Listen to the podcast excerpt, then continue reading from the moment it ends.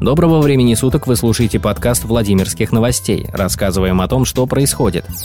На родине пропавшего Савелия Роговцева под видом волонтеров ходят мошенники. Об этом сообщили поисковики отряда Лиза Алерт. В последнее время на нашу горячую линию все чаще начали поступать жалобы из поселка Горки Камешевского района Владимирской области. Жители обеспокоены ситуациями, когда люди, представляющиеся поисковиками, ведут себя некорректно, а порой и недопустимо, нарушают общественный порядок в поселке, проникают на чужие участки, ломают заборы, требуют впустить в дом для осмотра, забирают чужие вещи, вскрывают дачные домики в садовых товариществах в районе, сообщили волонтеры. Активисты просят быть осторожными и предупреждают, что сами волонтеры отряда работают в связке со следствием строго в рамках правового поля. Все поиски отряда Лиза Алерт имеют четкую координацию, поисковые группы отряда выполняют задачи, поставленные координатором поиска, согласованные в объединенном штабе поиска со всеми государственными структурами и никогда не занимаются самодеятельностью. Напомним, уже больше месяца прошло с момента исчезновения первоклассника. Поиск Савелия стал самым масштабным авиапоиском в истории отряда. Визуальный прочес видимых зон в Камешевском районе выполнен на площади 24,7 квадратных километров. Это практически 99 стандартных квадратов для прочеса, 500 на 500 метров, на которые мы делим зону поиска. Всего на снимках поставлено 1245 меток. Это те снимки, на которых нейросеть или люди разглядели некие объекты, которые могут иметь отношение к поиску. Пешие поисковые группы уже проверили большую часть таких меток, многие из них это потенциально опасные участки. Колодцы, люки, разрушенные строения и прочее. Добровольцы продолжают выезжать на автономные задачи для отработки данных, полученных с беспилотников.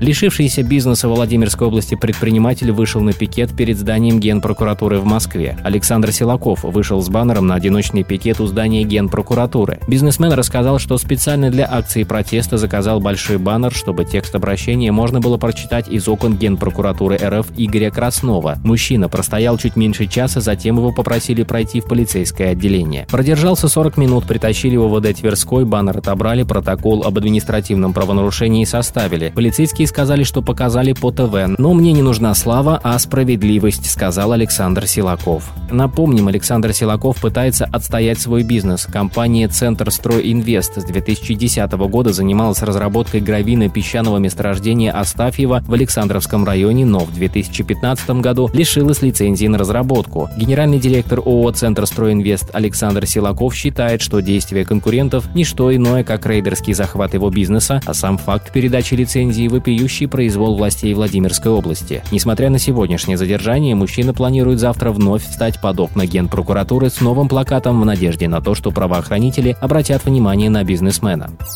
Во Владимирской области треснуло здание поликлиники. На странице паблика Юрьев «Польские известия» опубликован пост, в котором говорится о трещине в местной детской поликлинике. По информации автора, проблема появилась во время строительных работ. Как рассказывает админ группы, 28 октября врачей из детской поликлиники оперативно переселили во взрослую. По его словам, анализы у младших Юрьев-Польцев теперь якобы берут даже в перевязочной хирургического кабинета. А как теперь юным пациентам ходить к педиатрам во взрослую поликлинику? Папы и мамы боятся, что дети там серьезно заразятся, ведь во взрослую поликлинику ежедневно приходят люди с разными болезнями. Родители боятся, что дети что-то подхватят, отмечает автор. По предварительной информации сейчас в здании проводится экспертиза. Во Владимирской области женщина умерла прямо на лестнице в больнице. По некоторой информации, пациентка Юрия в польской больнице умерла прямо на лестнице между вторым и третьим этажами. Женщина была записана на врачу в тот день, но, как сообщают свидетели, лифт в медучреждении не работал, и пенсионерке предложили воспользоваться лестницей. Не дойдя до третьего этажа, у нее остановилось сердце. По разным версиям информаторов, пожилая женщина упала сразу же на первых ступенях по другой на лестничном пролете. Прибежал медперсонал и вызвал скорую помощь. По приезду последний последние констатировали смерть. Об этом говорят очевидцы события. Владимирские новости связались с дочерью пенсионерки. Она на условиях полной анонимности подтвердила вышеупомянутые факты и отметила. Лифт действительно сказали, что не работает. Но как только это случилось, лифт сразу вдруг заработал. Совпадение? Нет, его сразу включили. На данный момент информация по происшествию уточняется. Это был подкаст Владимирских новостей. Берегите себя.